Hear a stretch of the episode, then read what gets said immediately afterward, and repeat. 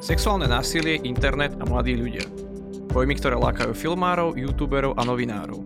O tom, či je sexuálne zneužívanie detí v online priestore novým fenoménom, prečo k nemu dochádza a čo môžu rodičia alebo deti urobiť preto, aby ostali v bezpečí, sa budeme dnes rozprávať s doktorom Marekom Madrom, programovým riaditeľom internetovej psychologickej poradne ipčko.sk.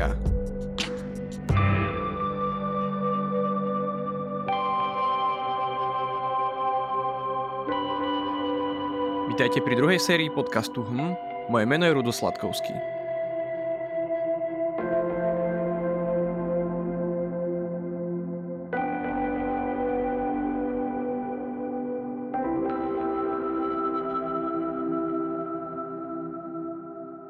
Milí poslucháči, vítam vás pri druhej sérii našich pravidelných podcastov. Veľkou novinkou tejto druhej série je to, že sa nám podarilo zariadiť vlastné malé štúdíko, z ktorého sa budeme prihovárať.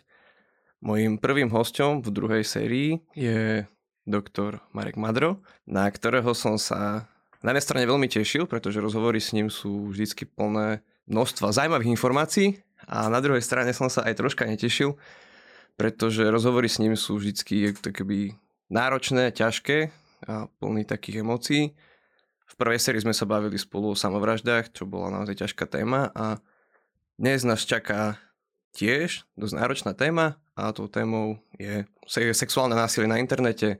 Sú to sexuálni predátori v online priestore. Marek, vítaj. Ahoj. V súčasnosti sa veľa v médiách hovorí o, o sexuálnom násilí, o sexuálnych predátoroch na internete. Točia sa o tom filmy, sú rozhovory v rôznych článkoch, vznikajú rôzne podcasty a videá na YouTube s touto tematikou. Je toto niečo, čo by sme mohli považovať za nejaký úplne že nový fenomén, ktorý proste sa týka roku 2019, alebo je to niečo, čo je možno staré ako internet samotný? Začínaš veľmi z hurta. Ja keď sledujem to dianie, ktoré sa deje okolo sexuálneho násilia na internete zo strany odborníkov alebo zo strany nejakých teda vplyvných ľudí, ktorí vynášajú nejaké témy na svetlo sveta, tak ja mám dojem, že len pomenovávajú to, čo tu dlhodobo je a, to, čo um, asi všetci nejak uh, tušili, alebo, alebo všetci sa toho nejak báli, ale je to súčasťou online priestoru celé roky, 10 ročia. Čo si možno pod sexuálnym násilím v online priestore predstaviť? Je to možno nejakým spôsobom iné? Ako sexuálne násilie v offline priestore alebo takéto násilie, ktoré sa možno deje doma, o ktorom teda sa tiež veľa hovorí, ale sú tam nejaké rozdiely? Sexuálne násilie v online priestore mnohí odborníci definujú rôznymi teda slovami, ale um, mne sa zdá, že, že sa jedná naozaj o prejavy sexuality, ktorá je nedobrovoľná zo strany dieťaťa alebo mladého človeka a na druhej strane by sme mohli hovoriť o niekom, kto má nejakú prevahu alebo nejakú moc.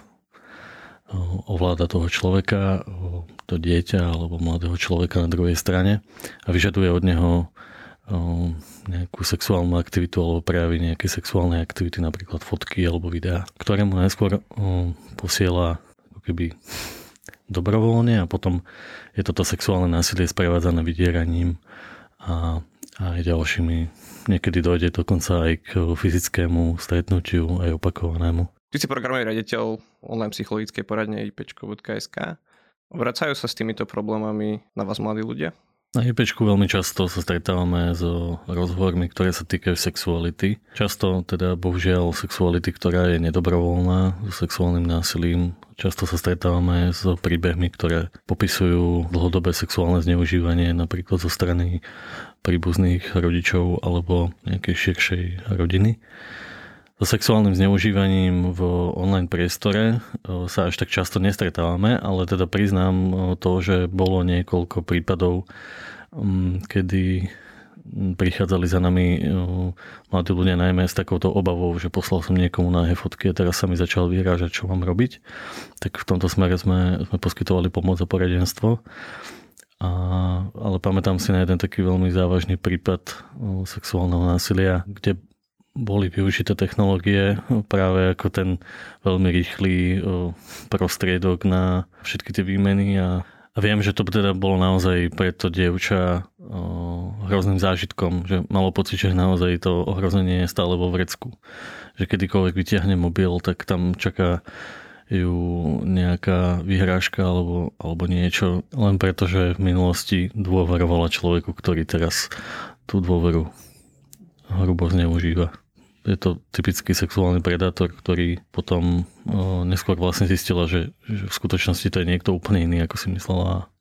A teraz vždy, keď chytí do ruky mobil, tak sa bojí, ako to bude pokračovať. Ako si to vysvetľuje, že vlastne vôbec takúto tému riešime? Ako je možné, že mladý človek pošle svoje nahé fotky niekomu, možno úplne cudziemu v rámci toho online priestoru? Lebo asi viem predstaviť, že v nejakej možno reálnej face-to-face konverzácii alebo v takomto vzťahu a by možno tá konverzácia bežala úplne iným spôsobom. Môže za to tzv. disinhibičný efekt, taká tá veľká mm, dôvera, ktorá proste jednoducho cez internet funguje medzi ľuďmi a je to taký falošný psychologický efekt toho, že, že ľudia viac sú otvornejší, viac, viac dôverujú tomu, s kým komunikujú a sú menej opatrní. Ja mám takú skúsenosť, že, že najmä deti a mladí ľudia, s ktorými je niekto ochotný rozprávať o témach, o ktorých sa doma nehovorí, tak, tak skôr vstúpia do toho rozhovoru, aj keď vedia, že to je niečo, čo môže byť pre nich nejakým spôsobom ohrozujúce, ale zároveň pre deti, najmä teda v tínžerskom veku, je prirodzená zvedavosť a oni chcú vedieť o tom čo sa dozvedia, alebo niekde iba zachytia nejaký pojem a prvé, čo urobia, tak začnú vyhľadávať informácie o napríklad nejakom pornografickom pojme na internete. A samozrejme, že sa k tej pornografii rovno dostanú. Alebo sa dostanú aj k ľuďom, ktorí o týchto, týchto témach bežne rozprávajú, napríklad na nejakých zoznamkách alebo na nejakých portáloch, ktoré väčšinou teda slúžia na um, rýchly sexuálny kontakt. Mm, mladí ľudia ešte majú možno málo skúseností a sú takí veľmi, veľmi zvedaví. Uvedomujú si možno všetky tie rizika, ktoré vyplývajú z toho, že komunikujú alebo dopisujú si, posielajú fotky niekomu, kto je možno výrazne starší od nich? Nedávno som čítal jeden výskum, z ktorého vyplýva, že iba 5% zo všetkých tých nazvime ich sexuálnych predátorov klame o svojom veku. Čiže to dieťa, keď vstupuje do komunikácie s, s týmito ľuďmi, tak, tak veľmi často vie presne, aký má vek a dokonca vie aj o tom sexuálnom úmysle, že, že vie, že to bude o sexe. Že tie deti vedia, že to bude o sexe. Napriek tomu v tejto komunikácii zostávajú a, a neodchádzajú z nej napriek tomu, že teda dochádza k nejakým situáciám, kedy si sami hovoria, že to je začiaru. A ten výskum, na ktorý myslím, tak tak on ešte hovorí aj o tom, že veľmi často sa dokonca tieto deti aj stretnú naživo s týmto začiatku sexuálnym predátorom a dokonca sa s ním stretnú viac ako jedenkrát. A je to celé o sexe a sexualite. Čiže celá tá téma sexuality je témou, prečo mladí ľudia a deti teda sú vôbec v kontakte s niekým aj neznámym. Nemajú možnosť hovoriť o tom so svojimi rodičmi, sú v citlivom veku, kedy teda vôbec nehovoria o, o tých svojich intimných veciach s rodičmi. A ako náhle tá rodina v niečom zlyháva, alebo, alebo tam nie je úplná atmosféra dôvery, alebo tie deti prirodzene nechodia aj v iných situáciách za rodičmi so svojimi ťažkosťami, tak neprídu ani v týchto momentoch, ani v týchto chvíľach, kedy vedia, že fú, niečo je na hrane a, nejaká komunikácia na internete môže byť pre nich nebezpečná.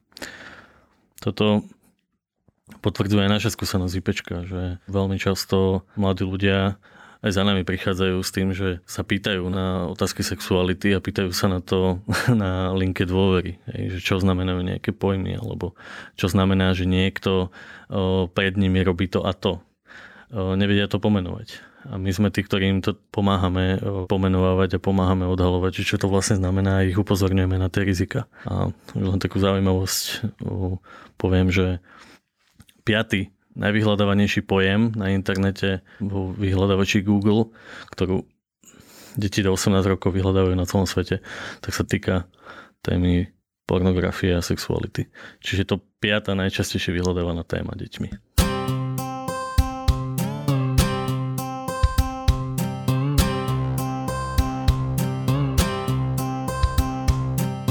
Hovoril si o také zvedavosti, o riziku, o tom, že sa dokonca aj opakovane stretnú s tým sexuálnym predátorom. Čo je za tým, že ten mladý človek je ochotný toto všetko riskovať a podstúpiť? Myslím si, že za tým je taký ten obrovský zažitok toho, že niekto sa s nimi je ochotný rozprávať o veciach, ktoré ich zaujímajú a nehodnotí ich. Že zažijú taký veľký pocit prijatia. Veľmi často v tých správach alebo v, to, v, tých, v tej komunikácii s predátorom je veľa takého ocenenia, veľa, veľa mm, takých tých vyjadrení, ako že si krásna, alebo na to, že, že máš toľko rokov, vyzeráš úžasne, alebo vyzeráš veľmi tak dospelo a zrelo. A toto pre tie, najmä pre tie dievčatá hrá veľkú rolu, pretože zrazu sú ocenené, zrazu majú obrovský záujem zo strany muža, aj staršieho muža. Veľmi často inak tí sexuálni predátori sú len o kúsok starší ako, ako ich obete. Čiže ne, nejedná sa len o nejakého 60-ročného muža, ktorý, ktorý doma sedí. Ale často sa, sa jedná aj o naozaj o tínežera alebo o mladých mužov, ktorí majú aj partnerky a, a, a žijú ako úplne normálni ľudia. Je medzi mladými ľuďmi nejaká skupina, ktorá by bola možno vyslovene akoby taká riziková? No, o, najväčšie riziko mm, je v rukách detí, ktoré o, si vyplňajú na sociálnych sieťach svoje profily dokonale. Majú tam fotky, majú tam informácie o veku väčšina, mm, ako ich voláme, sexuálnych predátorov, kontaktuje práve tieto deti, lebo má nejakú predstavu o tom, že kto sú a majú pocit, že sú tými ľahkými koristiami alebo obeťami. Ďalej ja považujem za veľké riziko decka, ktoré využívajú streamovacie služby, streamovacie sociálne siete, kde naživo beží video zo života ktoré vlastne tým, že skončí, tak sa nikde neuloží a tá komunikácia beží len medzi, medzi účastníkmi tej komunikácie cez, cez live stream. Čiže veľmi často je súčasťou týchto live streamov napríklad nejaký sexuálny obsah. Tieto sociálne siete, ktoré stoja na týchto princípoch live streamov sú momentálne veľmi na vzostupe a ako odborníci vôbec na to nevieme reagovať a ani nejakým spôsobom nevieme to ani skontrolovať, ani, ani vstúpiť do, do týchto komunikácií a pomôcť prípadným obetiam. Čím to je, že odborníci nevedia možno istou dobou a zareagovať na to? V súvislosti s internetom a, a s internetovými komunikačnými prostriedkami hovoríme o tom, že, že každý deň vznikne niečo nové, že každý deň niekto niečo vymyslí, niečo vytvorí a, a samozrejme, že my ako odborníci na to vôbec nevieme reagovať e, flexibilne a keď sa pozrieme na tie naše štúdie, tak väčšinou je to pre mladých ľudí trochu nasmiech, lebo je to popis toho, čo sa tu dialo pred 5-6 rokmi. A na Slovensku takmer nikto neupozorňuje na to, že čo, čo s tým, ako s tým bojovať, ako, ako každý deň poskytovať mladým ľuďom pomoc, ako každý deň vstupovať do toho priestoru, kde mladí ľudia prirodzene hovoria o svojich ťažkostiach a aj o týchto sexuálnych obsahoch, kde hľadajú, kde hľadajú tieto sexuálne obsahy. Nemáme tam žiadnych odborníkov, ktorí by upozorňovali na rizika a poskytovali pomoc. Čiže to je niečo, čo si myslím, že my ako odborníci na témy internetu a, a psychológie akože fú, no nezvládame to vôbec. A preto si vážim také aktivity, ako, ako je projekt e, online terénnej práce, ktoré, kde odborníci psychológovia mapujú, proste, čo sa na sociálnych sieťach uh, deje v témach problémov mladých ľudí a prirodzene vstupujú do toho prostredia. Čo s tým? Ako si možno ty predstavuješ tú pomoc pre mladých ľudí? Čo by bolo potrebné? Ja si myslím, že je veľmi dôležité, aby mali mladí ľudia tú pomoc dostupnú anonymne, bezplatne, dostupnú kľudne v mobile na tri kliky, aby naozaj v situáciách, kedy sa cítia sami, kedy nevedia, kedy sa dostanú do situácie, kedy sa cítia v nejakom ohrození, kedy možno aj prekročia nejaké hranice na internete, pretože je to pre nich naozaj prirodzené, že, že to tak robia. Že nájdú pomoc na 2-3 kliky a môžu hovoriť s niekým, kto im je schopný naozaj pomôcť so psychologom, s nejakým odborníkom, ktorý vie reagovať a zároveň vieme tieto deti alebo týchto mladých ľudí naozaj ochrániť a zabezpečiť im, že budú v bezpečí. Čo si myslím momentálne, že, že neúplne funguje v praxi. Máš možno nejaký, nejaký hint alebo proste nejakú radu pre rodičov? Čo môžu spraviť rodičia inak pre svoje deti?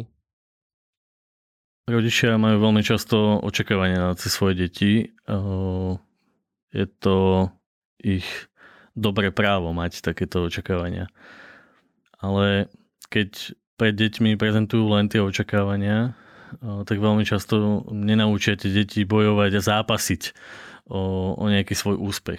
Alebo zase naopak, nenaučia ich vďaka tomu, že komunikujú len tie očakávania bojovať o, s ťažkosťami, s ktorými sa stretávajú. Ja rodičom, keď s nimi hovorím aj o internetových nebezpečenstvách, alebo sa ma pýtajú na rodičovské zámky a na všetky tieto internetové vychytávky, alebo teda technologické vychytávky, ako chrániť deti, tak hovorím, že, že oveľa dôležitejší je budovať ten ich, ten ich vzájomný vzťah dôvery.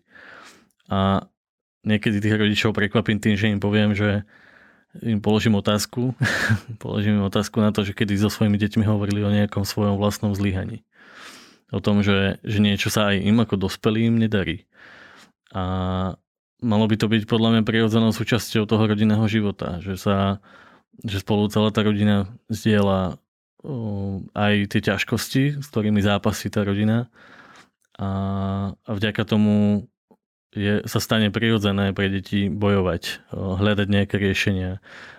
Stane sa pre nich prirodzené komunikovať o tom, že, že v niečom zlyhávame a potom aj v prípade, že sa stretnú pokojne aj na internete s niečím, čo považujú za, za nie dobré, za ohrozujúce, tak potom prirodzene o tom doma aj s rodičmi budú schopní hovoriť.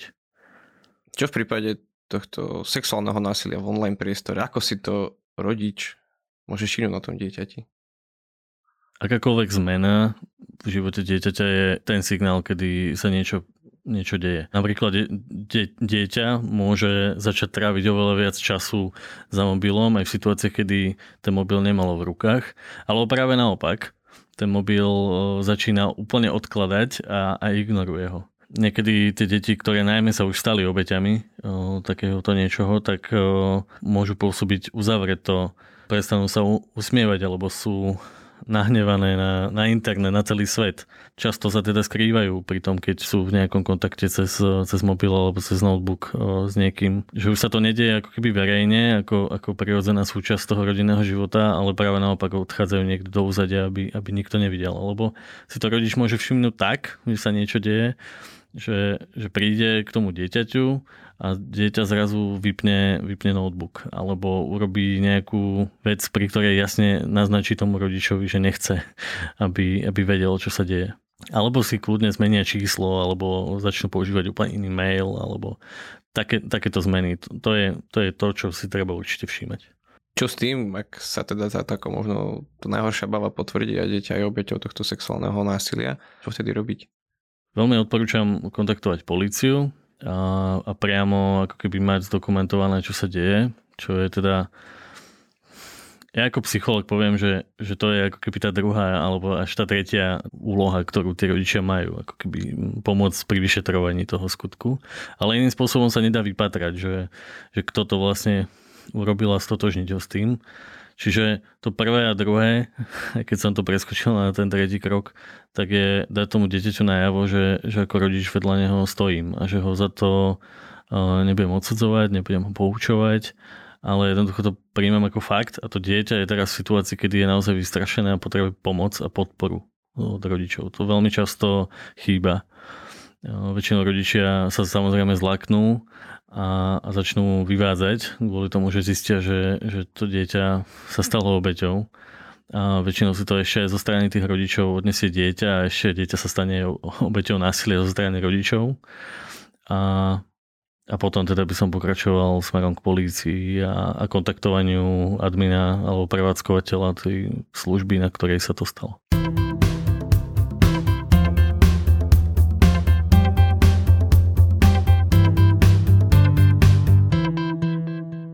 Táto téma online sexuálneho násilia má v médiách um, pomerne veľký priestor. Vznikajú dokonca filmy, dokumentárne filmy, množstvo youtuberov sa tomu venuje, vychádzajú tom nejaké články. Je dobré, že táto téma online sexuálneho násilia má takýto veľký priestor. Komunikuje sa dobre táto téma? Ja som vždy veľmi taký prekvapený, ale aj nešťastný z toho, keď sa hovorí o, o nejakom probléme, ako keď sa to komunikuje ešte cez príbehy alebo cez nejaké emócie. Mám s tým veľmi veľmi veľký problém kvôli tomu, že, že mnoho mladých ľudí, ktorí si prechádza ťažkým obdobím, tak, tak sa nájdú v tých príbehoch. A zároveň, čo si spomínal, aj tie filmy, alebo, alebo aj tie články, alebo mm, aj tie YouTube videá, tak oni neponúkajú žiadne riešenia, žiadnu pomoc.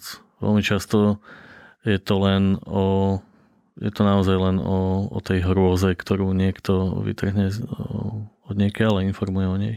Mne naozaj veľmi chýba ponúknutie pomoci a riešenia. A potom celá tá téma sa redukuje len na to, aké to je nebezpečné, aké to je hrozné. Internet je súčasťou nášho života. Či to chceme alebo nechceme, už ho nevieme vypnúť. A, a to, že budeme upozorňovať na rizika je síce fajn, ale je úplne kľúčové informovať o nich v zmysle ponúknutých riešení a, a pomoci. A toto teda úplne absentuje celá tá mediálna prezentácia okolo tejto témy na mňa tak pôsobí, ako by sexuálny predátor teraz čakal za každým rohom a aby človek, ja neviem, overoval si každý jeden profil, s ktorým si píše.